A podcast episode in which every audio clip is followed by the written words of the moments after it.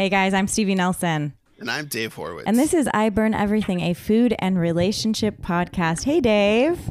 Hi, Steve. How Listeners, you doing?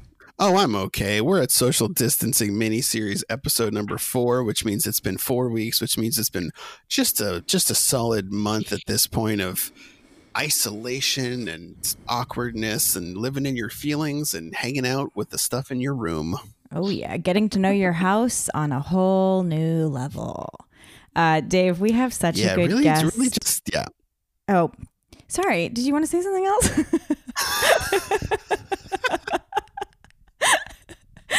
the joys of um, the joys of like recording, you know, when you're not in the same room as someone, is you kind of can't see them in the same way you see them in real life. It's just pure joy, you know.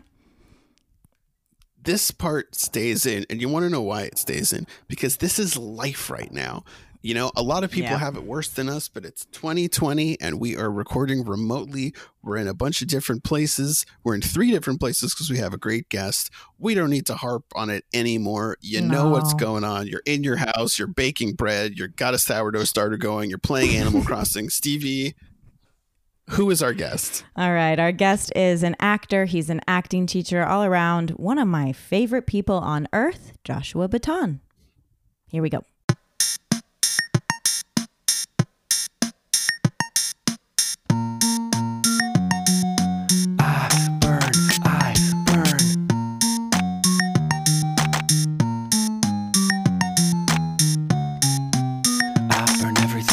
Hi, Josh.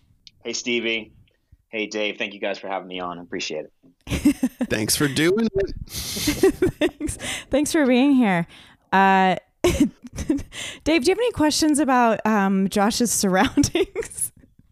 I do. I actually do. I, um, you know, we're so we're Zooming right now, and I'm uh, I'm very impressed by um people's setups. I like seeing people's homes, so when we record we're kind of uh beamed into their homes because we can see them and we can hear them. Uh it looks like you're in sort of a a, a studio as it as it were. Yeah, I um because I teach acting classes and I have students and clients, I do self-tape recordings at my house, so I have this room set up uh for self-tapes and voiceover auditions and things like that. It looks fantastic. Yeah, I've had Stevie in here before. We've done some tapes with her. We've She's done some tapes together. I love them. My manager wrote back, "This is good." And uh, that's about as good as it gets from a manager. If he didn't write back, "Redo this, please," it's we're winning, you know? I got I got super lucky because a good friend of mine who's this um, Australian uh, portraiture, is that a word? Portraiture, portrait photographer.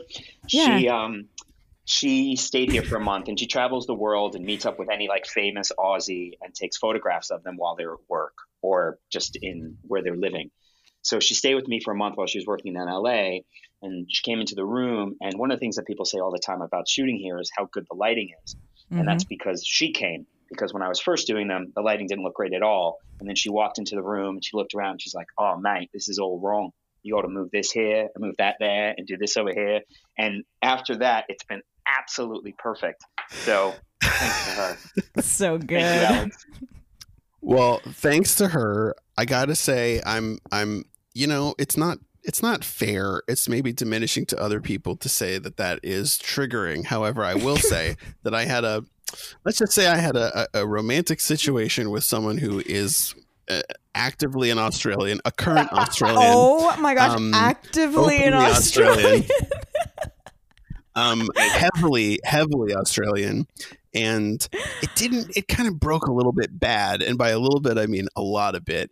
And the thing I've been noticing is that the Australian accent to a performer, to a comedian, to an actor, even just to somebody who who enjoys dialects, I think is one of the most fun. And it's not easy, but if you can master it, you really like doing it. So I have been hearing like uh, my my uh, my wonderful girlfriend knows how to do one. One of my best friends knows how to do one.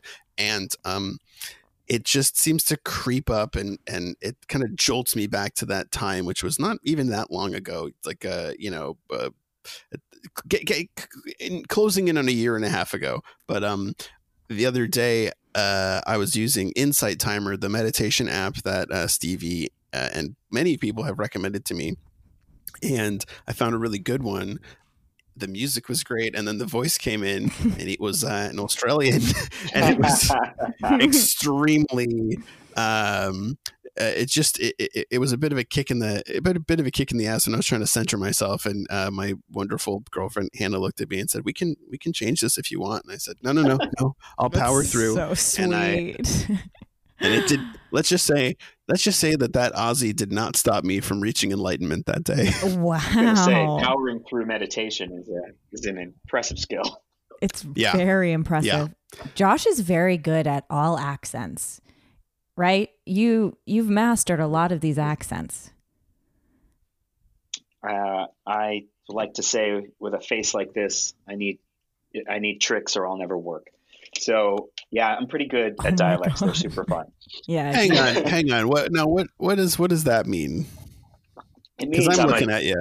It means I'm a Jew from New York whose self-deprecation is like my second language. Ah. So, I'm a. We're all yeah, Jews as a Jew, here. As a Jew from Massachusetts. As oh, a Jew wow. from Massachusetts, I pivoted from acting to writing pretty quick out here.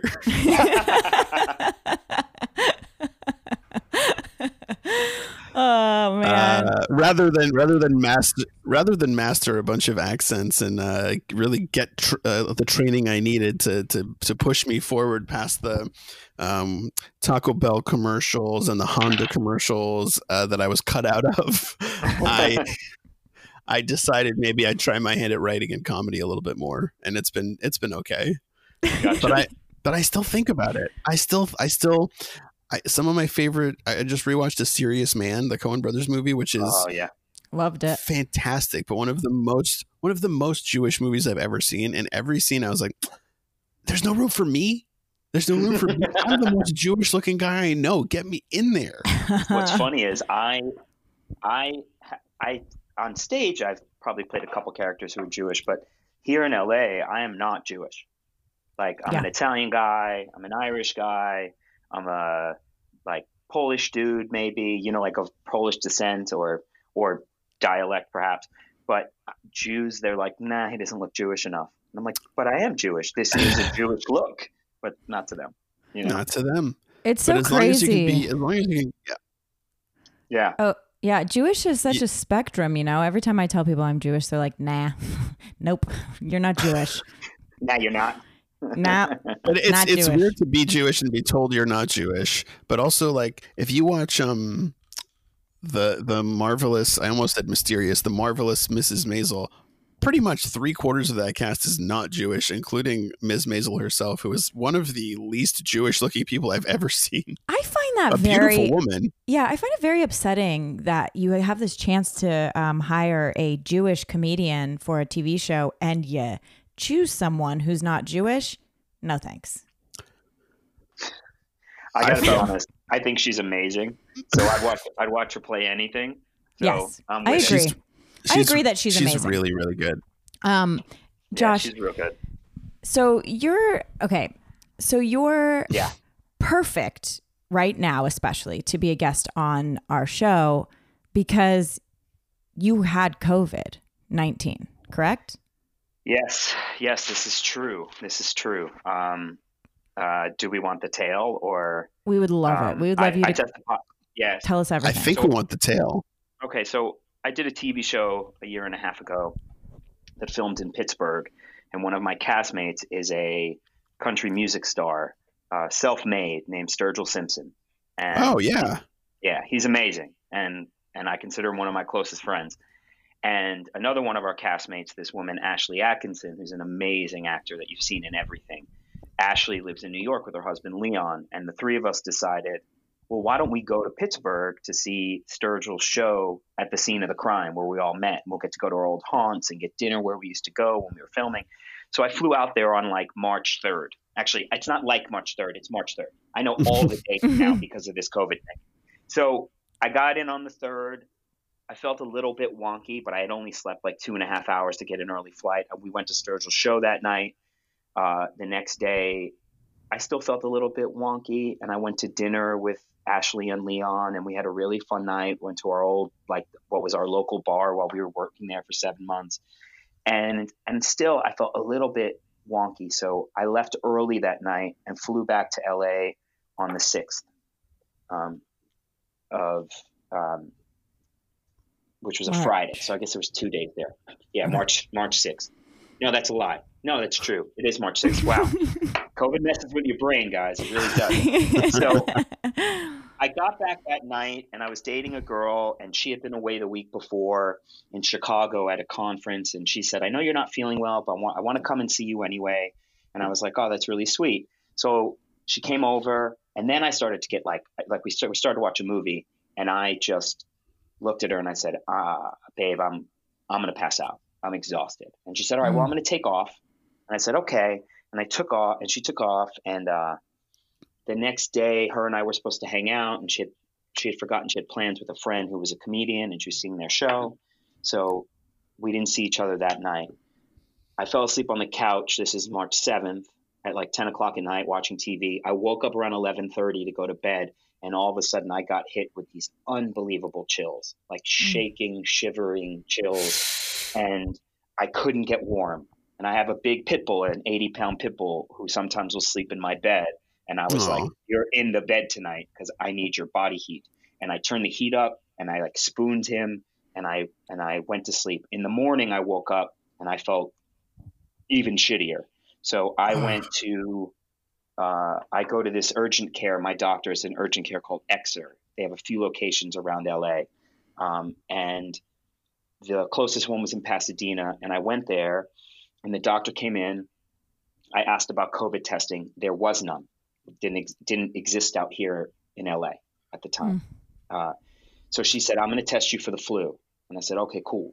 So she tested me for the flu, um, which is, if you ever had a flu test, it's horrible. They shove this five and a half inch, maybe seven inch long thing up each nostril.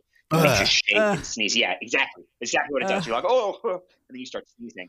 Yeah. She came back in five minutes later. She said, you have influenza A. Um, you don't have COVID. Uh, I'm going to put you on Tamiflu. And uh, and I said, well, I have to teach a class tonight. And she said, well, you can't teach tonight because you'll still be contagious. Your your uh, your symptoms started a couple days ago, or like four, three, four days ago. Uh, the Tamiflu should help if we caught it in time. She said, but by Tuesday, you should be able to go back to work. And I said, okay. So I canceled my class that night, started taking Tamiflu. And by, and then on Tuesday, I went and taught a class. I was still trying to be mindful about like hugging and touching or whatever, but also this is before the N B A canceled their season and Tom Hanks got COVID. And all of a sudden yeah. like, things were like, we were just a few days before, about five or six days before things kind of really changed out here. And so in retrospect, I wish I hadn't taught that class. Um, one student of mine got sick. She's okay now. But the idea and the thought that maybe that happened because I walked into that room was really, talk about triggering, was really, really triggering for me. That um, student that student got COVID? I, we, I don't know. She was never tested, but for like twelve days or so, she had fever, shakes. You know, her yep. husband was social distancing and I, I believe like leaving food at the bedroom door, and, and she's okay now, which is very, very relieving because um, I had all kinds of like fears and bad dreams about what that would be. So, so then over the course of that week, I was having fever dreams and sweats every night. And some of the dreams were crazy. Mm. And, and I was, this has only happened to me once once before in my life, where I was literally tossing and turning. So I'd be like lying on my stomach, and then I would push off and flip my whole body and like fall in another position because I Whoa. Couldn't get comfortable. Yeah. And I got all, and I got all these aches and all these chills and all that kind of stuff. By so that class was on the tenth. On the eleventh, I started to feel better. I was still feeling a little wonky, but now I've been like probably like six, seven days of it just progressively feeling shittier and shittier. That's and, a long time. It's a long yeah. time to and, feel bad because normally in, the flu is like two days, you know? Yeah. And and so, and by like Thursday, I felt okay. And by Friday, the girl that I was dating, she came back, she came over, and we had, you know, a night together and we hung out. And then the next day is when things sort of took the turn.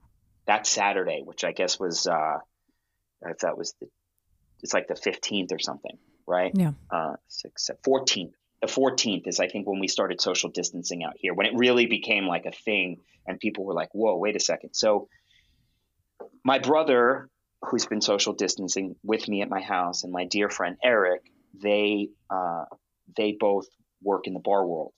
And so she felt uncomfortable staying here because they'd both been working in bars up until the night before with like hundreds of people coming in yeah. and out. Yeah. So we didn't, we didn't really have a plan, but she was going to do it at her house and we were going to do it here. And over the course of the week, as we started to talk, it sort of felt like when we get to like fourteen days where we're both okay, she could come here because there's more people, there's food. She she's quite social like I am. So that seemed Josh, like it would be a better fix. And yeah. at this point, you you're you don't know you have COVID still, right? I don't know I have COVID. So okay. this is like this is like uh, the fourteenth, maybe the fifteenth. The two friends of mine who I went to Pittsburgh with live in New York, and they had been sick all week as well in New York. On the seventeenth, which at this point I have no symptoms anymore, like I feel totally normal, they call me and say, hey, we tested positive. We're so sorry if we got you sick. Mm. I mean, literally, talk about a heartbreaking text. Oh, God. Ashley sent a text to myself and Sturgill and said, hey, I'm really sorry I hugged you when I saw you guys.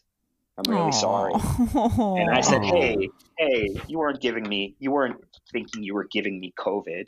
You were giving no. me love. I mean, we we we all love each yeah. other, you know.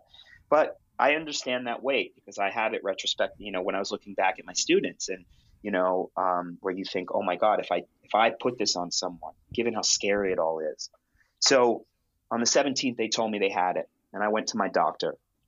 And I have a very close relationship with my doctor. A number of years ago, completely different medical situation, my liver stopped functioning. It wound up being be- because of an antibiotic that I was allergic to, but nobody knew it. It was really scary. And he was super, super hands-on with helping me. Mm-hmm. And so I walked in and he's, you know, face shield, mask, the whole thing. And he's like, what are you, what's going on, Josh? And I said, well, you know, I only come to you for the big shit. And he had a COVID test in his hand. And I told, and, and, and at the time I didn't have symptoms, but I fit the criteria because I had direct contact. I had had symptoms. And so Uh, he he tested me, and and it was really wild because first thing I did was text my brother and my two friends who are staying here and said, guys, my friend tested positive. They say I need to isolate from you, and they all texted back within seconds. Nah, we've all been together. We've literally been eating off the same plate together. If you've mm-hmm. got it, we've got it. This is our group, which yeah. I'm not gonna lie was was really heartwarming. You know, yeah, yeah. Really loving. Of course, so, yeah. People being like, uh, it's fine, we don't care. So the next day, one of my friends, Eric, he went and got tested from his doctor. And two days later, his results came in negative. And his doctor said, well, then your friend is negative because it's so contagious. There's no way you're in the same space and he, you don't you don't have it and he does. Hmm. But still, we had no results. Then on the twenty-third, I got a call from not my doctor, but a doctor in the office who I've met before. And he was very grave. And he said, hey, what? And I said, hey, what's up, Doctor Rubin? And he said, um, your test came back positive. I'm so sorry. You have coronavirus. And I said, okay, cool. And he said, oh, he said, how are you doing? And I said, oh, I'm I'm fine. Actually, I, I haven't I haven't had any symptoms since I had that flu. I, and I, and I discussed with him what I just told you guys about the flu and this and that. Mm-hmm. And I said, they told me that that meant I didn't have corona. And he said, well, that's what the C D C was telling us at the time. Now they're oh. now they're saying uh, you you could have, so you probably had the flu and corona at the same time. Oh, oh my God! Gosh. oh, can That's you, the, Dave? You had the combo pack. Yeah, you got the yeah, you got the said, full platter. I like to do things big, guys. You know, if I'm gonna, if I'm going in, I'm going all in. Go big or go home. Yeah. So oh, man. So so then. Um, I got a call from, you know, so we had a talk.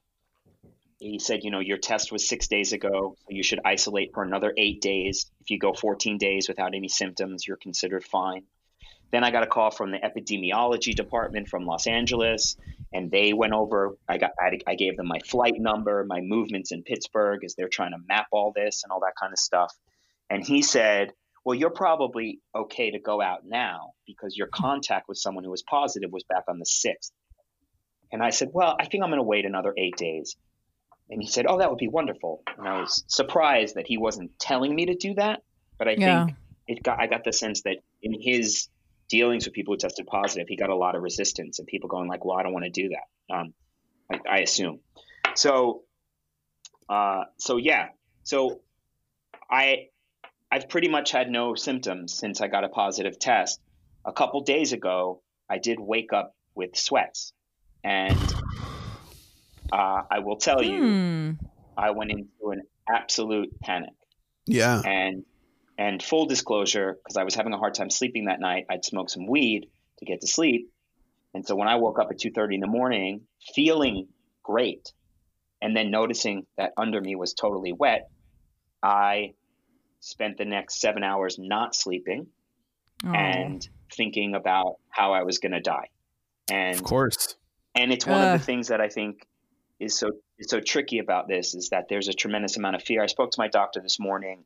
Um, he thinks it's unrelated because of um, like I had taken like some wellness shots with garlic and things like that. And, it, and he thinks that that's probably what broke me into a sweat.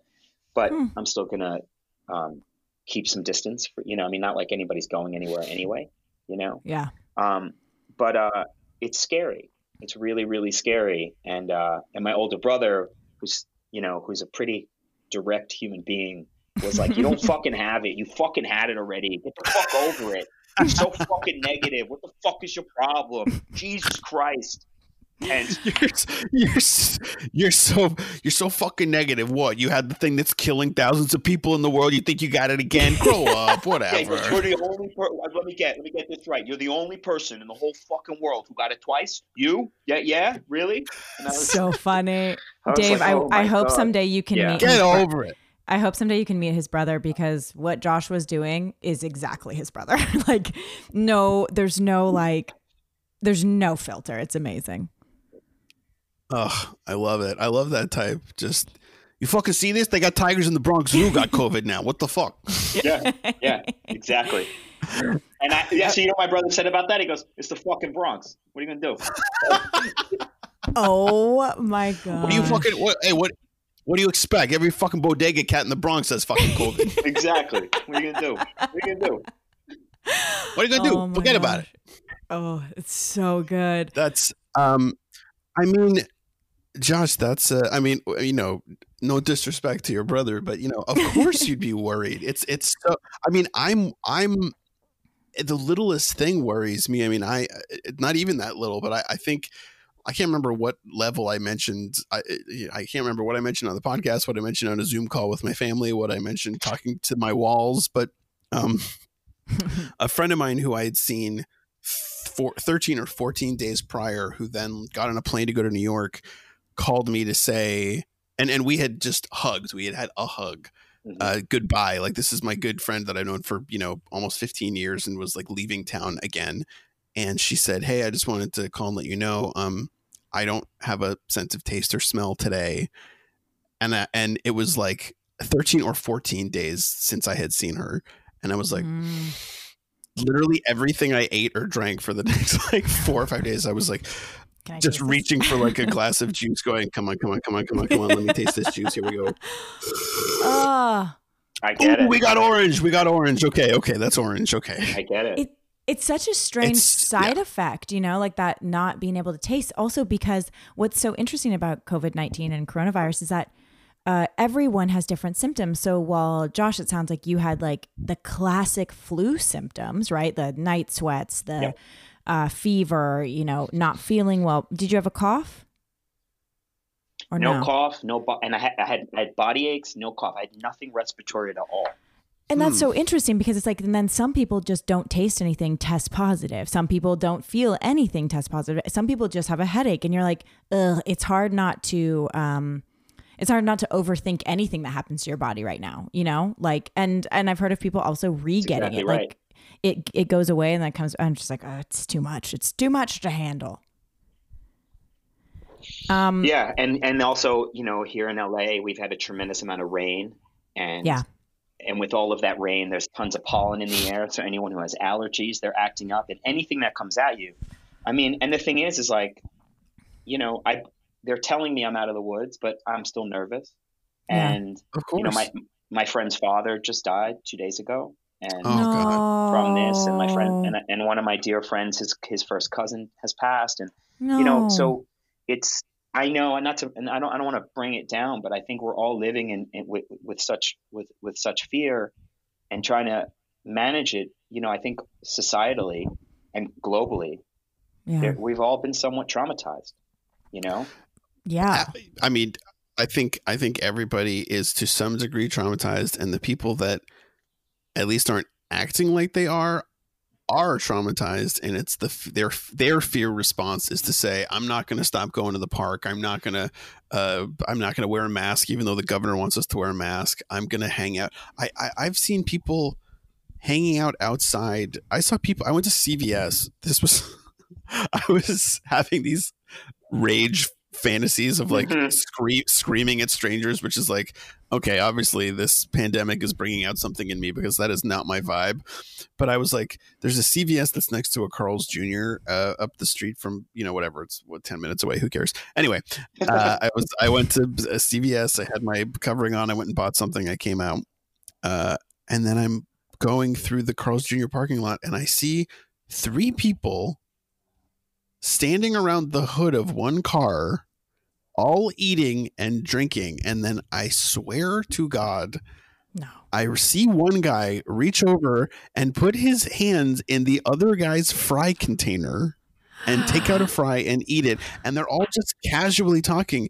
And I'm going like, okay, if I roll down my window and yell, are they going to be like, hey, we're like a poly triad and we all live together and have sex with each other and we're socially distancing together and isolating. And I'm like, okay, well, that would be a good uh, justification. Or like, hey, fuck you, we're roommates, or, or, or, you know, we're each other's lifeline. I guarantee that wasn't the case, because also um, at the foot of my, my, uh, my girlfriend lives on a hill, and there's, um, there's this area where teenagers are constantly, it makes it's makes me feel very nostalgic for suburban Massachusetts and little uh hideaways, but because there's this little nook area, it doesn't seem safe at all, but like teenagers are constantly there, like drinking, smoking weed, making out, and mm-hmm. you would think maybe kids would be like, oh, I should probably stay home. Nope, they're they're they're getting into it, they're smoking weed, sharing sh- passing joints, drinking booze, making out. And it's like, if your fear response is to say, fuck it, who cares, everything's fine, I'm going to proceed as business as usual, best of luck to you. But yeah, I don't know, I, I'm, I'm, I'm a little more in the other direction where I'm like, yeah, me too. Oh, I need to, I need, I need better gloves. Yeah. Yeah. Yeah. Yeah. I mean, also I think certain people feel, you know, young, uh, they're being told that it doesn't kill them. So young people yep. feel invincible about it, you know? Yeah. And, and I think all of us have had to learn. I, I didn't do this perfectly. You know, there were days when I went out where I thought I, you know, I wore gloves and whatever, but you know, there, there are definitely mistakes that I made, but I, I mean, like, I agree with you. You know who my real pet peeve is with? Huh. Runners. What Runners. Are they do- I'm what walking are they my doing? Dog in the morning. They're, they're doing like, they're like buzzing the tower. Yep. Like they're not wearing masks. They're nope. running inches from me. Yep. Just run around me, go into the street, you know, yeah. what are you doing? It, yeah. Yeah, runners runners are really bad in L A right now. And and it's weird too. It's almost like um why are why are one hundred percent of them not wearing masks? Like I have not seen a runner wearing masks. I mean, obviously it seems very difficult to run while wearing a mask, but at the same time it's like, hey, maybe don't put us all at risk because you want to go for a run instead of a slow walk. And maybe wear a long sleeve shirt so your sweat's not spattering all over the place. Maybe yeah. that, you know. Wow. That's just that's just that's just how I feel.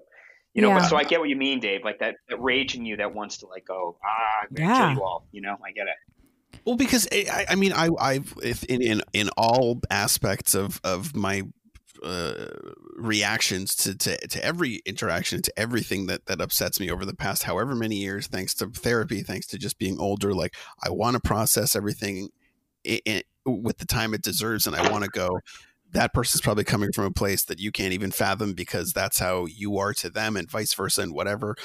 But it's like, I understand being afraid. Mm-hmm. I'm afraid. Mm-hmm. I get it. And I, uh, but I choose to respond to it by going, okay, maybe I should take this seriously. And I think if you are cavalier about it at all, um, you're, you're, you're endangering people. And like, we, we are not yeah. people who are like, people who think that they don't need to help flatten the curve, or they're like, well, I don't know, I just hang out with my two friends or whatever. I, I can't believe it. It's like, if these teenagers think that they can't get it, even if they, or that they won't get sick, they're going to go home and then they probably have parents in their fifties and sixties.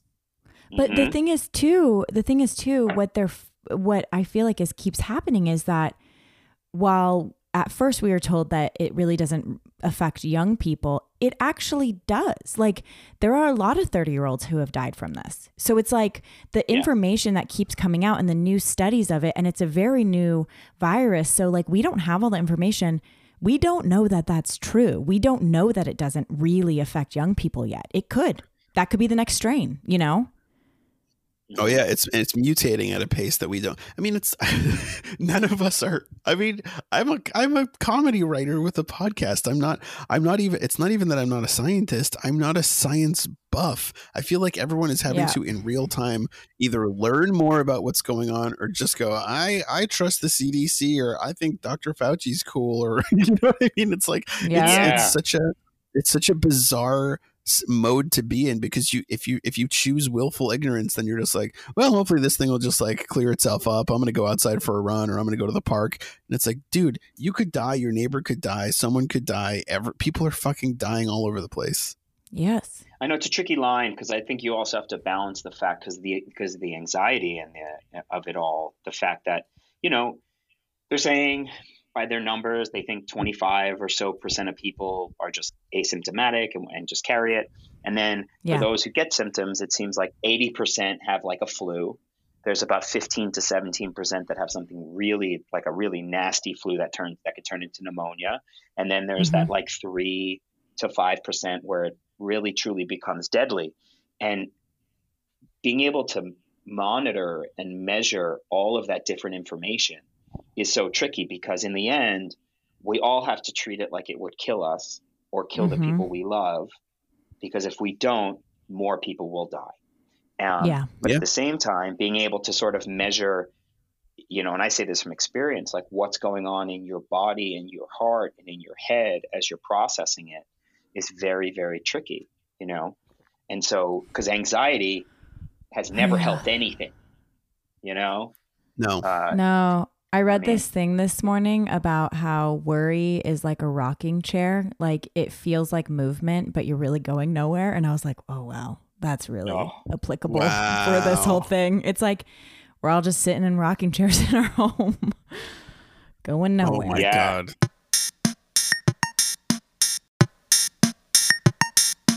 Hey, guys, Stevie here. Just wanted to say, hey, why don't you contact us? You can email us at i burn everything pod at gmail dot com, or you can even call our hotline and leave a message, two one three, four five eight, five two three six. It's two one three, four five eight, five two three six, and we may even talk about your message or email on a future episode. So get to it. You know, I was I was dating through this, you know, whole thing. Yeah, you mentioned your uh, girl. Until, you mentioned a girl you were dating, right? Yeah, yeah. So I'd been introduced to a, a girl about two and a half months ago, and we were dating, and it seemed to be going, you know, pretty well. And, um, and then when I found out my friends tested positive, you know, we were FaceTiming every day to stay in touch, and the energy of our connection changed, in my opinion, right? Okay. Um, She, she seemed, she seems a little angry. Um, she was very upset uh, that my doctor tested me, like very upset. Why? Why? Her, well, her, well, she called you were her in medical professional. Direct contact. You were in direct contact with someone. Right. That is literally one of the prerequisites. Right. So she contacted her doctor, who said, "I don't understand that why they would test him. He hasn't. He doesn't have, uh, you know, like harsh symptoms. His fever." Um, is in uh, over one hundred point four, and, you know, et cetera, et cetera. And so every time we, we started talking uh, or FaceTiming, it was brought up that, like, why was I tested? Why did my doctor test me? What is wrong with my doctor? And it was huh. interesting, because one, I was afraid that maybe I'd given it to her. Um, she started getting headaches, and a, she had a sinus infection. She gets sinus infections. And so um, she was like, I'm pretty sure I have a sinus infection. But as I, as we all know now, anything you feel during this time feels like the end of the world. Yeah. So her fear, I'm sure, was kicking in. But I was thrilled that my doctor tested me. I think mm-hmm. we should be testing every person in the country. We could, yeah. we could, we could truly isolate it if everybody knew who had it and who didn't. So, mm-hmm. uh, but especially people who are exposed to people who absolutely do have it. I mean, that, that to me is, is a very, very good reason to test someone. I, I don't, I guess I don't uh, sure. understand. Yeah. So not for her. Right. And, and so, you know, we had a pretty tense week, and it, and, and it only got more tense. And then the tension ended pretty quickly, which was, I found out I tested positive. The first thing I did was pick up the phone and FaceTime her and tell her. Mm-hmm. And, uh, and she seemed to take it in stride. And then a few hours later, um, I mean, look, there's a, there's a couple things. I feel like, to be fair, I should give all the details of this, which was the day that Please. the day, the, well, the day that I found out I, I was positive. A couple days earlier was when my roommate found out he was negative, and his doctor uh-huh. said, there's no way your friend has it. Um, and according to the epidemiologist in L A, now looking back, that guy said, the day you found out you were positive, you were, by our numbers, you were, you were probably past it already, given when I was in contact. But that day, my brother and I went to Costco, and I wore gloves and had a spray, uh, you know, the hand sanitizer spray. And I only touched what we bought.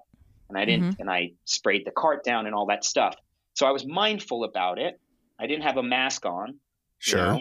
I wasn't coughing or anything, but still, looking back, I wish I did. I was working with what I had and the information I had. And so after I hung up the phone with her, I was holding my breath because I was like, uh-oh. And then it started. Oh my God, you went to Costco. Oh my God, what's, you know, like, what's wrong with you? I don't understand what's wrong with you. And I was like, oh shit.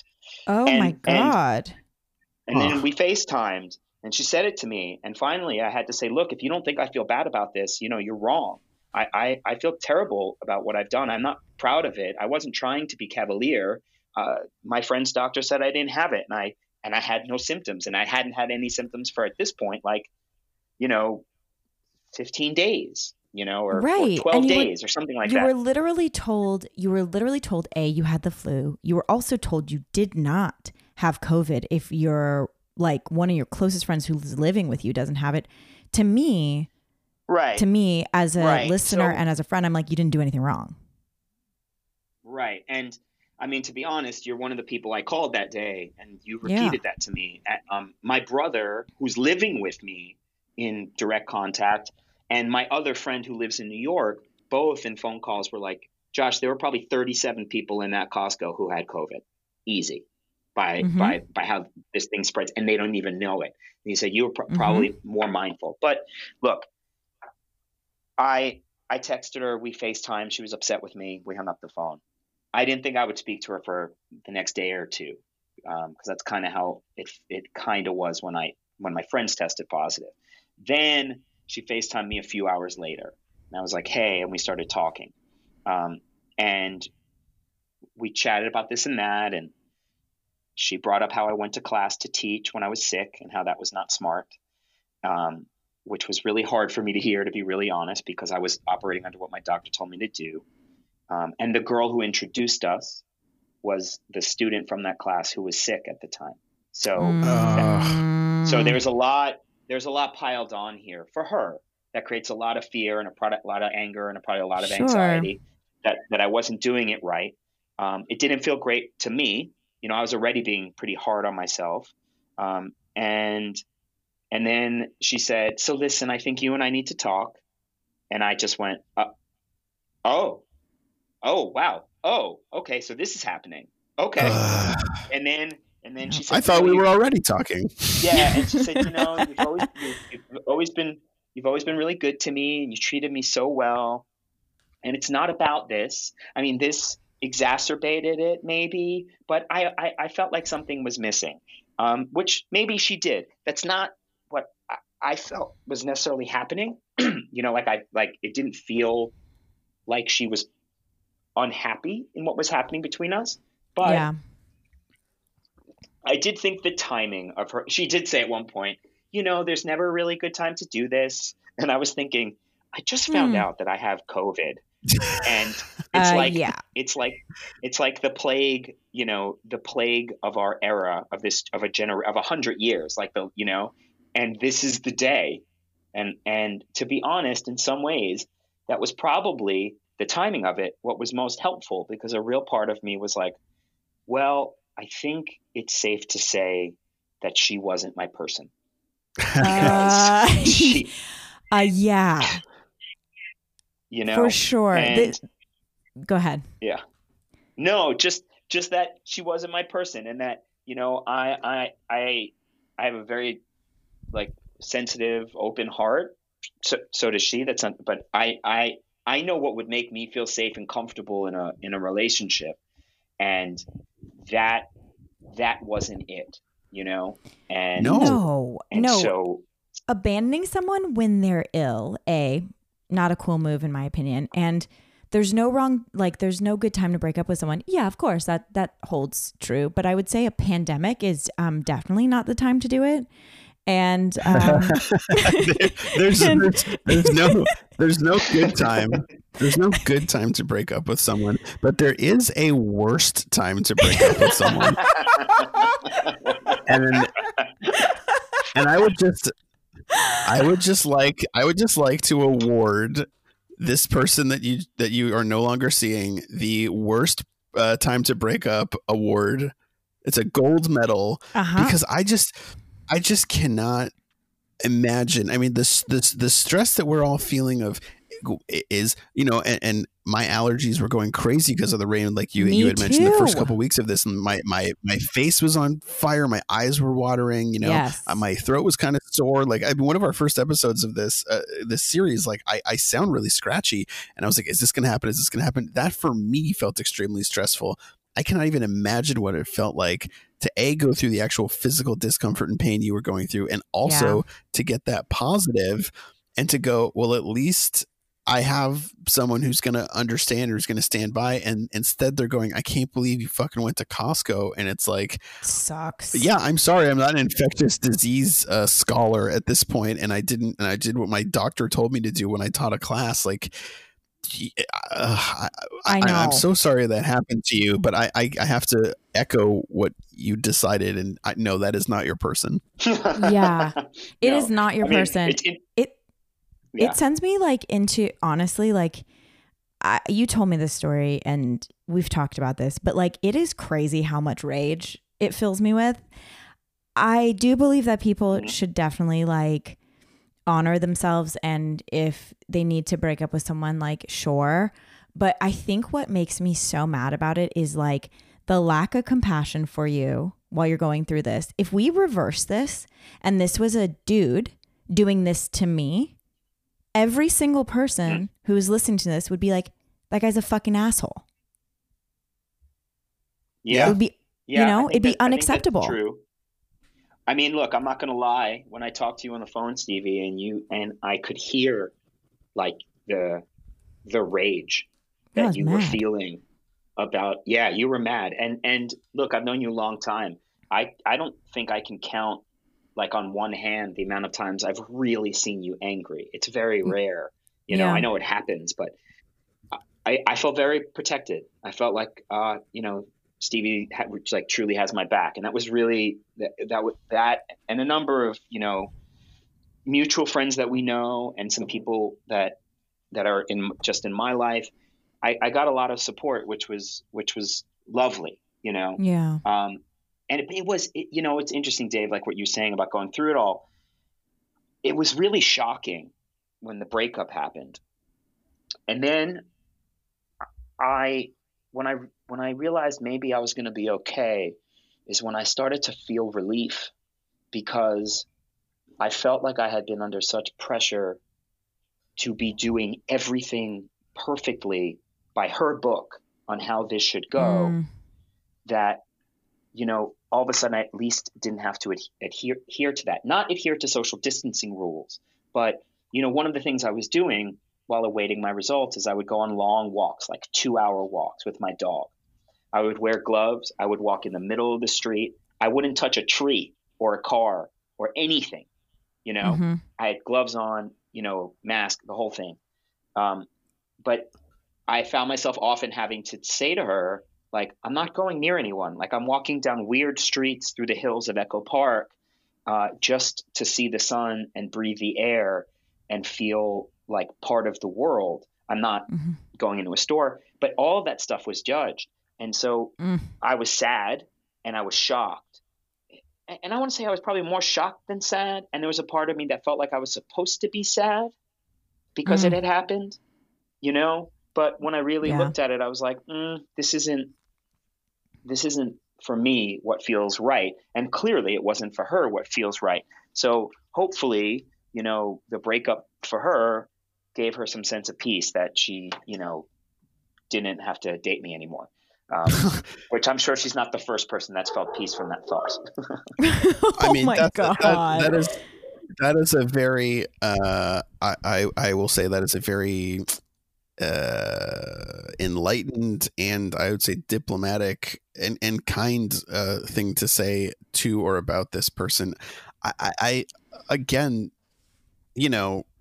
This this person you dated is not a scientist. It's, I don't know if she's a medical professional in any way, but I do. I, it is it is understandable, but also really kind of upsetting to see some people's really extreme uh, reactions or their own sort of. I, I just talked to um uh one of our one of our former guests uh, was was telling me uh, Uh, Megan Rosati, uh, just we just like she is in Ohio right now because her roommate, I, I don't, um, she said basically she said that her roommate was like avoiding her in the in the kitchen and would just like keep to her room and was basically saying like, oh, if you go try to self quarantine with your boyfriend for two weeks, you can't come back, and so she just moved out, and I think that.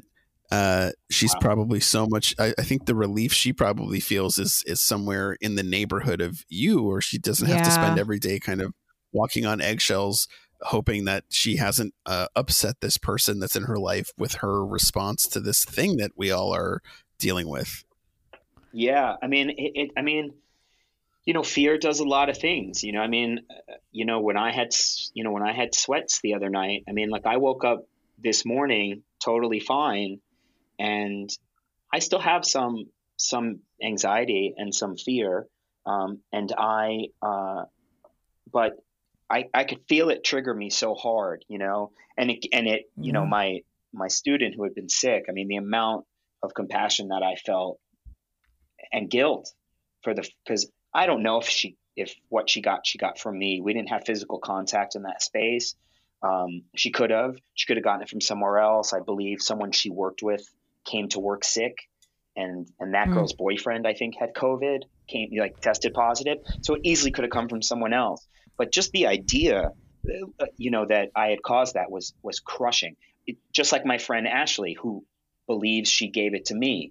Ashley, you know, said, "I'm so sorry, I hugged you," and Ugh. I mean, not one ounce of me wanted her to carry that, you know, in yeah. any way, shape, or form, because. My brother kept saying to me, you know, this is bullshit, bro. It's fucking bullshit. It's fucking everywhere. You can get it from a fucking doorknob. You can get it from a fucking garbage can. Like, anybody fucking holding you accountable for this shit can go fuck themselves. And I, yeah. oh my God. You and, can't trace this thing. It. You can't trace it. Like, no. I don't yeah. care if your partner has it. Like, yes, you could probably deduce that you got it from them, but I mean, there is a there's a high likelihood that you got it from a surface. Right. God, I I really want to uh, I really want to hear your brother's reaction to um the, the uh, there's like a TikTok uh, influencer kid who's like a teenager who did uh, the coronavirus challenge where he licked a toilet seat and he got coronavirus. I would love to know. I'll tell you exactly what my brother my brother would say. My yeah. brother would, he would watch the TikTok, he'd see the thing, and he'd go, "Good, fucking idiot, fucking deserves you, fucking stupid piece of shit." That's what he would say. Uh, your brother is sincerely, I, mean, I know I've said this many times, but your brother is sincerely one of the funniest people I've ever met. Like I, I spent Christmas at Josh's house and we went and gave, um, pass out food to the homeless, and his brother, his brother while driving, like I was crying, I was cry laughing the entire time. He's so funny. He has a really I, I, specific rhythm that uh, I figured out now that he's living here, which is like he starts the day one hundred percent miserable. So we'll walk our dogs in the morning and he fucking hates everybody and everything, you know? And, and, and then by like three or four o'clock, he starts to get really funny, like hilariously funny. And then by like seven or eight on, in, in the COVID world, he's had a couple drinks. Now he's hilarious. But now that h- hilarity has like a little bit of meanness, which makes it even funnier. And then by like ten thirty, he's exhausted and a little bit drunk. And now he fucking hates everybody again. And then he goes back oh. to sleep. And the cycle goes uh, back the next day, every day. He's a true dream. He's a true dream. I'm I'm I I relate to that pattern. Uh, I I, I one of the one of the guys I live with is a little bit like that too. It's uh it's it's uh wake up maybe a little bit gruff, uh make some food, um kind of like not flatline but just like a, a bit of a, a a neutral vibe. Then there's a little manic spike between like maybe one and four where where there's some like dancing going on in the kitchen and some wiggling around and being like like a, our, our fridge broke, so we're getting a new fridge, and today he was like, ooh, what if what if what if they don't include the water filter, and then we then we gotta wait then we gotta replace it, and and and he's like kind of turning around in his head, but then he's like he's he's got his own like internal logic about how that's gonna go, and then there's a couple drinks and then it gets funny, and then And then, yeah, and then I think there's a little irritability, and then then sleep. Yeah, then rinse and repeat. I love that pattern. I, I, I feel like I'm the exact opposite. I wake up and I'm like stoked to be alive. And then like by noon, I'm like getting everything done. And by three p.m., I'm like, is it bedtime? Should I go to bed? I die off real early. I, I have- yeah. I have no uh, set pattern. I just know that my days are normal adjacent, and but I do know that anywhere between two and four times a day I will be walloped by the reminder of the world we're living in, and I'll just zone out or just go into a dark hole for, you know, five, ten, fifteen minutes, and then come out of it and go, oh right, I was chopping celery. Right. Oh my gosh. I get that, that I get yeah. I get that a lot, and and you know the last few days have been the ones that have sort of like the first couple days were so intense because it just felt like everything yeah. that we knew was ending. And then it became somewhat of a rhythm. Um, but any ounce of fear of this thing that comes into play, for me, that's where that's where like all of a sudden it's it, it's horrific. You know, it becomes traumatizing and horrific. And then I have to, you know, do something or take a walk or do you know um, eat something, uh, do a online yoga class. I've been doing a lot of those uh, to kind of get myself back into my body and breathe. Because if I watch too much mm. T V, the fear is just it's just too everywhere, and it does me no good. Oh, yeah. Totally. I have a um, my my uh, I've been I've been pitching pitching this out a couple of times, but my uh my some my friend who trained me as a Pilates instructor, uh, Katie, um, she she does daily uh Twitch broadcasts for classes at four p.m. uh Pacific time, and it's it's been so helpful and amazing to me. I've been doing it as much as I can. It's a uh, twitch.tv slash copper toned cat with uh, that's K A T, but it's been so um it's been wonderful, and it and it kind of really helps me get out of my head if I'm like in a bad headspace. Yeah, yeah, that's I love good. That. I mean, anything I that. that does it is good. You know. Yeah, yeah I was gonna I, say I keep, the exact same I keep thing. Keep going on Netflix. Yeah, I keep going on Netflix and seeing like movies that are trending, and I just keep getting shocked that Contagion is trending. Who's like, oh my God, let me everyone. watch a movie about everyone dying from a from a pandemic. Why? Why would you I do can... that to yourself? Just turn on the I news. Know... It's right there. Yeah, I know so many people who have watched that movie right now, and I was like, uh, I have no intentions of ever watching that movie again. It's not... I, I, I, I'm always shocked because it's way up on the iTunes charts at this point, and it was not a popular movie when it came out. It did fine. It did okay. Yeah. And it just happens to be a movie about a pandemic. I mean, I mean, so I, you yeah. think Do you think actors who were in that movie are psyched because they know they're about to get like big streaming residuals? Are they like, oh, you know, or their I M D B number is going to go super low because now they're way more famous because everybody's watching their movie? Well, I hope uh, who's in that movie, Matt Damon. I hope he I hope he has the objectivity to know that it's probably not a great thing to be super stoked about. Oh, well, no, I think yeah. I think it's I think it's Dustin Hoffman, or is it Matt Damon? I mean, I think Dustin like, Hoffman was in Outbreak, which is Outbreak, which is, that's right. Same thing. But I think that like Matt Damon, it doesn't matter. You know what I mean? He's got money. But like I think it's like someone who I did like three days on that movie is like, you know, oh. I'm not working right now, and I might get like a seven thousand dollar residual check because it's played seven million times on Netflix. Okay, in that case, I would like to make an addendum. I hope that someone who is like a day player or or someone who has like a pivotal scene but isn't in the rest of the movie, I hope that they get a little nice bump because they should get something out of this. I agree. Yeah, they I might agree. as well. I mean, I look. Yeah. I look at my, uh, you know, the Screen Actors Guild has an app and you can check your residuals that are coming. And I check it constantly because at this point, that's the only money I'll be making if I make, you know, if yeah. I make any. So please, God, let them rerun, you know, those episodes of uh, Lone Star nine one one that I did this year because it'll be a nice fat check because we all, you know, everyone needs it. Please rerun those episodes if if, if you're listening. Them. Fox, if you're listening, yeah, um, wait, it. is that is that, I'm sorry, is that Fox? It is Fox. Yes, it is. Okay, Fox, do do the right thing. Um, are are, wait, are you able to um, are you able to do any sort of um, teaching or coaching over yes. uh, Zoom or anything? Yeah, I actually have a class tonight at seven, um, which has been great. Uh, I and we usually meet on Tuesday nights, and what we've been doing is script analysis. And every week, I send them a different script. Um, And they, I just think because it gives people contact with each other. We meet Tuesdays now for like two to two and a half hours, and we meet Thursdays from two to for like two two and a half hours. Whoever can make it. I just think because mm. everyone is so thrilled to be doing something. And then yeah. I have a sun I have a Sunday night class as well. It's interesting though; they're younger, mo- most of them. I mean, you know, they're in their twenties, but most of them are younger. And as we moved into a month, uh, like four of the kids in that class, and kids, they're adults, have asked to take the month off because they feel, I think, overwhelmed and impossible to focus on anything, given everything that's going on, which I get because I've, yeah, I've really vacillated. You know, when I teach, though, I will say we get into it and we start talking about script and this and that. It is uh, there's a, a warm feeling knowing that we're all connected and we can see each other on Zoom. So that's really nice. Yeah. Um, where can people find to, it, Josh? If they want to like join your classes or anything, is there a website where people can find it?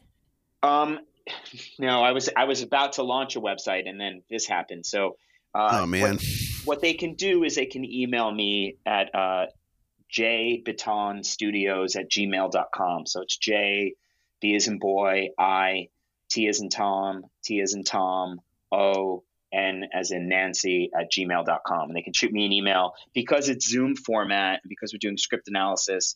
I don't really have a cap on my class size. I think right now we have like any given night, there'll be anywhere from like fourteen to seventeen people, but you know, I can host more than that on the site.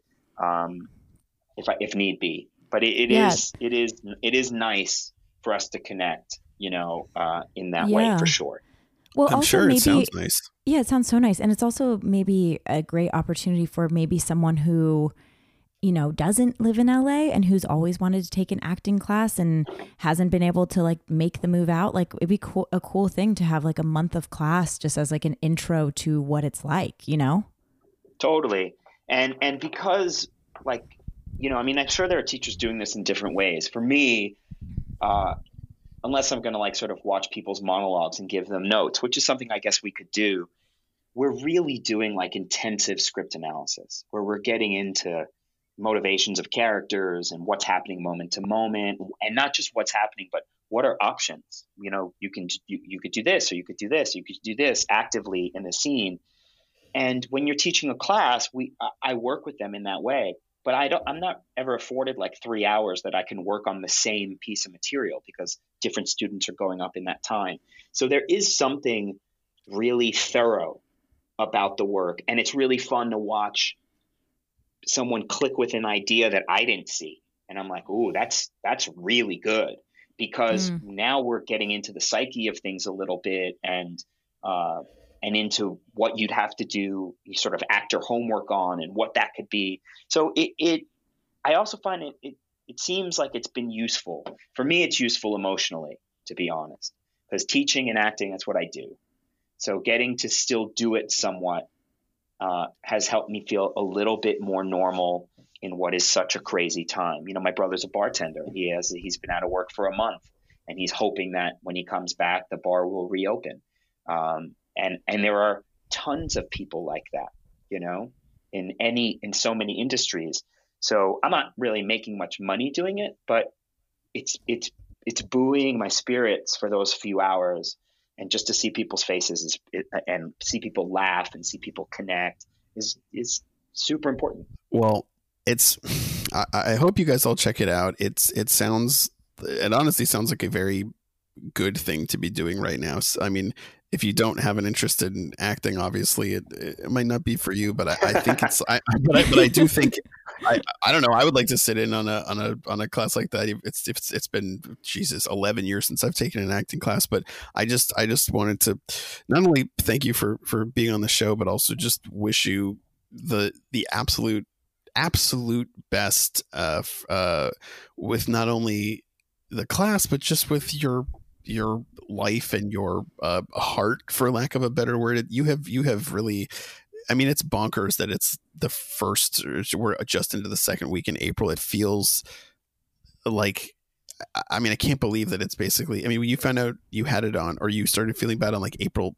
uh, March sixth, like it's barely been a month since all of this started happening for you. So yeah, I, I, I, I mean, it's, you, you really have been put through the ringer. And as much as I'm, I'm glad that you're not in this romantic situation anymore, that was a, a blow too. So I hope, um, I mean, it sounds like you're being good and nice to yourself, and, you know, doing yoga and walking your dog. By the way, I'm a big uh, pit bull fan, so I'm uh, I'm glad that you have one to keep you company. I think they're great. Yeah, they're um, but uh, yeah, I, I, do you have anything besides? Uh, obviously, you can be reached at your email address for these classes. Do you have any any social media, anything you'd like to plug, or any upcoming? Any where can people uh, see you on T V or streaming? Um. Uh, I, you know, look, I'll, uh, I'm, I'm so bad at plugging myself. You know, I'm on, I'm on Instagram at Joshua Bitton, uh, same on Twitter. I don't tweet very much. Um, and I have, uh, at this point, a small recurring role on the Lone Star nine one one show. I did an episode this year of, um, Magnum P I, uh, Ooh. Was, it, was it Magnum P I? No, it wasn't Magnum. Yes, it was Magnum P I. I was like, it was in, I was in Hawaii. There's three shows there. No, it was Magnum P I, and, uh, and I got to work with my friend Tim Kang, who we'd worked together on The Mentalist, which I recurred on for a little bit. So that was super fun. Um, you know what would be fun? So I've done three things that I'm super proud of, uh, all of which are streamable right now. One is I was in this H B O miniseries called The Pacific about World War Two, and today one of my castmates sent me. Sent all of us a, a, a file with a thousand photographs from when we shot it of us hanging out. Uh huh. And and it really warmed my heart. And we are truly, as since I mean this is so cheesy to say, but we were the follow up to Band of Brothers, and just like those guys are, so are we. We're all in touch. We're all connected. Oh, that's amazing. Yeah, also, I if you another... haven't seen that show, it's incredible, and you should watch yeah. it. It's super good. It's super good. And then I did another H B O miniseries called The Night Of. Uh, that was really special. I think it's one of the, the, along with The Pacific, it's definitely like artistically some of the best thing I've ever been involved with. But it's just a beautiful piece of filmmaking and storytelling. And uh, I play the cop who arrests the lead kid, and and was in a few episodes of that. And then I just did a series a year and a half ago for C B S All Access called one dollar that I thought was really great, but it was C B S All Access, so nobody even knew it existed or watched it. But we're all home. So if you want to watch something that's slow mm-hmm. and really takes its time with story and character character development, I mean, I got to work with some of the best best actors and this amazing filmmaker named Craig Zobel, who's a friend of mine now. Um, so you could see me there, you know, I guess. And I think those things are su- truly worthwhile in terms of, you know, the, the the quality of it. So Uh, that's about it's as good a plug as I can get. I feel I feel gross saying it all already. Well, no, well we, you shouldn't we prompted feel gross you. Because yeah, yeah. A, a we prompted you, and B, not only did you get to plug yourself a little, but we we've been asking a lot of our um uh guests now for streaming recommendations just because everyone's at home. So not only did you you did you got to do a little promotion and also give people uh, some streaming recommendations that they can watch and that they truly have no excuse not to watch. I'm sure if you've been holding off on C B S All Access, uh, guess what, guys? You got at least probably another month of this. So stay home. Stream one dollar, stream The Pacific, stream The Night Of. And um, Josh, glad you're feeling better. And thank me you so too. much for being on the show. Thank, thank you. you guys for having me. I really appreciate it. Take care. Josh, you're the best. Talk to you I soon. I love you, Stevie. Dave, good love to meet too. and talk to you. All right. You bye. too. You're great. Bye. Stevie. Dave. What a great guy. Isn't he wonderful? One of my favorite people on this earth. I'm also so glad he's okay. I'm I'm relieved he's okay. I'm also I also really like uh, these episodes where we sort of surprise each other with uh with people we we really like. You know, yeah. When I was like, "Hey, I can't believe you've never met Mookie before," and you were like, "Oh yeah, he's great," and then I said, "You guys know each other," and you're like, "Oh yeah, we've known each other for years and years and years," and then he ended up being amazing. What a good yeah. dude. It's nice. It's kind of like show and tell, like when we each get to have a friend on and be like, look, here's a nice person. And then our world expands because now we all know all these nice people. I know. It makes me feel it's kind of interesting to be able to meet someone without uh, actually meeting them. We we had a nice little forty minute Zoom call that ended because we don't want to pay for it. And I got to see his face and see his his studio. And now I know that guy and he was on our show and who knows? I might not have the opportunity to meet him in person for several months. I know. I did tell him after we recorded, I did say to him, I would really like you guys to meet in person. I think you'll get along really well. And I, I have, you've got to meet his brother, Mike. I want to meet his brother, Mike, and I want to meet his dog. I did look him up right after we finished recording and his dog looks adorable. His dog is really cool. His dog's name is Mickey and he's wonderful. Has a little crooked tail. I love it. He's the best. Um, Ugh. You what know, a dream. It's such a dreamy dog. I love him. Um, and not to like harp on it too much, but like I do have like some strong feelings about this girl who broke up with him. And I'm glad, I'm glad it happened because I do believe that like what's meant for us won't pass us by. Meaning that like if that was his person, that wouldn't have happened, you know, but I do just think it's wildly insensitive. And I don't know. I have I have a lot of trouble digesting why someone would break up with someone during a global pandemic, especially since it does seem to me related to COVID. Absolutely. I mean, her saying it had nothing to do with it, or maybe it was the timing of it. Maybe it had a little bit to do with it. It's like, uh, Come on. You know what? I, I have to just absolutely call bullshit on that. It doesn't, I'm not buying it even for a second. And Same. It's fine. Again, again, it's, it's, it's, you know, beating a dead horse at this point f- with me, but it's like, I get on being afraid. I understand yes. being trepidatious and hesitant and scared and, and uncertain, but just to not stand by someone who's going through something traumatic uh, and to think, oh, I'm going through something traumatic because I know someone who's going through something traumatic and that yeah. makes me feel scared. And therefore I'm going to respond with a real fight or flight response. I don't know, lady. I'm not buying it. I, I and I don't have a ton of sympathy for you, especially because Josh had the virus. I know, and was so sick. I, honestly, like I told him anything short of like my partner being like during this being like, hey, I'm going to come live with you and take care of you. And like, whatever, if I get it, I get it. But like we're there for each other would be worthless to me. Like to me, I, I know you can't, I know it's not your job to put your life at risk. But at the same time, I'm like, if you're in a relationship, like I would show up for the person, you know? I mean, I don't, I, I would hate for, I would hate to have, I would absolutely hate to, to dice roll COVID nineteen and, and think, well, my partner's probably got one of the mild cases. I'm going to hang back because I don't want it. Uh, so they'll be okay. And then they die or they have to be hospitalized oh, or and intubated. And you can't ever I mean, see them again? Imagine, Dave. Uh, yeah. The, Oh, the stories that I'm hearing about people not being able to say goodbye to their loved ones mm. because the hospital's too infectious are crushing to me. It's really, really upsetting. Me too. But I just, I'm so glad he pulled through. He just seems like such a good, he just seems great. And he is. Uh, you know, it's, it's not like, it's not like people who aren't great deserve to die from the virus, no. but it's to hear someone talk about being being as cautious as possible, following a doctor's orders, and then being chastised for it by somebody who clearly is just like is going through their own thing. Yeah. I just, I just think it's such a weird, specific bummer for these times where I think, you know, we're, we're hearing, you know, COVID romances, and I'm seeing Twitter threads about people kind of shooting their shot and sliding into D Ms, but the COVID breakups I think are a lot more prescient to me because yeah, it just seems, it just seems like a fearful, scared person acting on impulse. And yes. I, I wouldn't be surprised if when all of this is over, she doesn't either come crawling back or at least feel feelings of regret. Oh, one hundred percent. I was going to say, it's so funny you said that because in my head, I was like, this, this type of behavior, in my opinion, like, and maybe it was like a full formed thought process or whatever, right? I don't know. I, I can't speak to her actions necessarily, but in my opinion, people who act like this, historically, they always come back. And it's like, imagine coming back after like, sorry, I abandoned you when you had a life-threatening virus.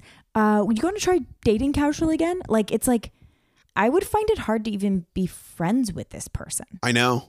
I know. Um, I, I, I would. Ugh. Yeah. I don't, I don't, I don't want to know that person anymore. Me neither. We don't want, we don't want it. Uh, she got canceled. No. She's getting canceled. Canceled for sure. Goodbye. We canceled her uh, during a pandemic, and that's fine. Um, Dave, this was such a fun episode. Thank you for like rolling with it, and thank you for, I don't know, showing up and meeting a new person during all this, you know? Of course. Of course. I mean, I didn't have to Uh, risk letting them into my home, and it was it was very easy. I'm very ex- uh, happy for the opportunity. So thanks for the intro. Of course. And just a reminder for everyone who's in their homes or people who are out and about listening to this podcast, wherever you are, um, stay at home, protect all the people. Let's flatten this. Let's keep flattening the curve and keep people really safe. Uh, I think it's really important right now, and it's it'd probably be pretty easy to get lax about it. And I just think let's keep let's keep the protocol, and you know, keep helping people and saving people's lives by doing our part. Absolutely, it's it's. It, I mean, the least you can do is, or the most you can do is nothing. Yeah, you know, there's yeah. not. It's not even the least or most. All you can do is nothing. Stay home and do nothing. You have a million streaming recommendations. You have video games. Hopefully, you have books. Uh, you have your loved ones over Zoom and FaceTime and Discord and Slack and texting and uh, Twitter and hopefully not Facebook because it's poison. But uh, you know, um, uh, there's there's a lot of there's a lot of ways that you can stay uh, uh, uh, you know sane in these times, and um, and they a lot of them involve not going outside and running without a mask or meandering in a grocery store with no gloves on. Yeah. Hundred percent. Hundred percent. Also, also a little bit of an update. Um, I heard you, uh, I heard from you that you actually sought out the short film that Zach Braff and Florence Pugh met while making. And, uh, I only made it about five minutes in, but you watched the whole thing. Okay. So I did finish the, I did start and finish. It did take three different pauses and I had to walk away. The Zach Braff, uh, Florence Pugh film. Uh, I, I will say it was one of the most painful things I've ever watched. Um, I hated every minute of it. And I, I really, I really hope she wakes up. Dave. Well, she I can't. I just can't okay. with this couple. This is not a couple. Okay, I think Dave, I think we, make them I, break up. Like yeah. We have to stop this. I cannot believe that our first foray into celebrity gossip on this show has has led to such a such vitriol, and um, I, you know, I'm, I won't be. I'm I'm not going to come to anyone's defense too much. It was a very bad short film that I watched. Uh, what what I watched of it was bad. Terrible. Um, it got worse, Dave. You're not going to believe this, but after you stopped at that minute we both stopped at, it got worse. I just want you to know, it just keeps getting worse. Okay. Well, listeners, you don't have to look it up. I'm not going to plug it. You can Google it if you want, but all we know is that officially, because of an Instagram post, uh, Florence Pugh has uh, taken her relationship with Zach Braff public. For his birthday, uh, Stevie's enraged about it. I've yep. mostly, I've mostly made my peace with it. Although, um, I recently learned, as of yesterday, that someone I know knows the person who is the inspiration for Natalie Portman's character in Garden State. Oh, that's interesting. Yes, she literally told Zach Braff that the shins were going to uh, change his life. And then he said, I'm going to put that in a movie, and I'm going to make your character wear a helmet and and say the word retarded a bunch, which is what Natalie Portman does in Garden State, if you forgot. Whoa. Yeah, it has not aged very well, uh, like most things that came out sixteen years ago. So I wouldn't encourage a rewatch. I wouldn't encourage them to continue dating each other. Uh But I would encourage our listeners to continue reaching out to us. Um, we would love to hear from you and learn how you're handling this uh, this insane time. We're gonna be we're gonna be back with more um, episodes for you every week. You can call us at two one three, four five eight, five two three six. You can email us at i burn everything pod at gmail dot com. You can rate, subscribe, review, all that stuff on Apple Podcasts. And uh, you can stay inside and learn how to make sourdough bread. It really does seem like the only thing people are doing. Um, Dave, until next time. Goodbye. Goodbye to whichever one of your dogs is barking. It's actually a bird outside. I know it sounds very loud, but it's a crow. It's a crow. I'm like, this, for once relieved to say it's not my dogs, it's a crow.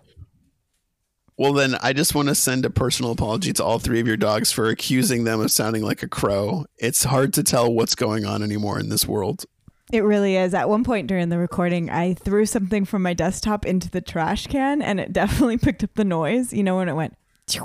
And I was like, oh, oh yeah, I, I heard it. I heard it, and I didn't know what it was, but I just wanted to keep barreling through it. Listeners, we are doing our best to keep this show going, even though sometimes it might sound weird, and uh, honestly, it is weird. But um, we we genuinely we we love you. We love doing this show. Uh, we want to we want to thank the New Zealand Herald for naming us one of oh, our seven best podcasts. Thank um, you. That really if you're, made if you're our listening week. In New Zealand. Yeah, if you're listening in New Zealand, uh, write in and tell us how it's going over there, because we don't know. Uh, but Steve, I'll see you again next week, or I'll at least hear you again next week, and yeah. maybe we'll uh, we'll set up. Maybe we'll watch each other on a Google Hangout. Maybe I'll come outside your window so you can hold up a dog so I can wave to it. But uh, until then, until then, listeners and Stevie, goodbye. Goodbye.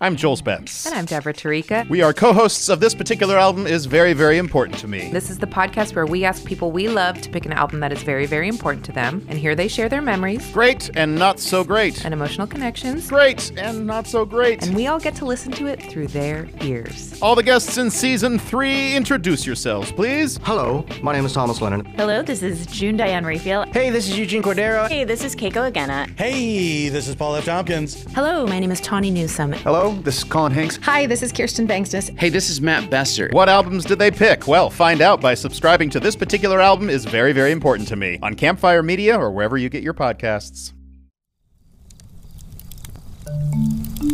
Campfire.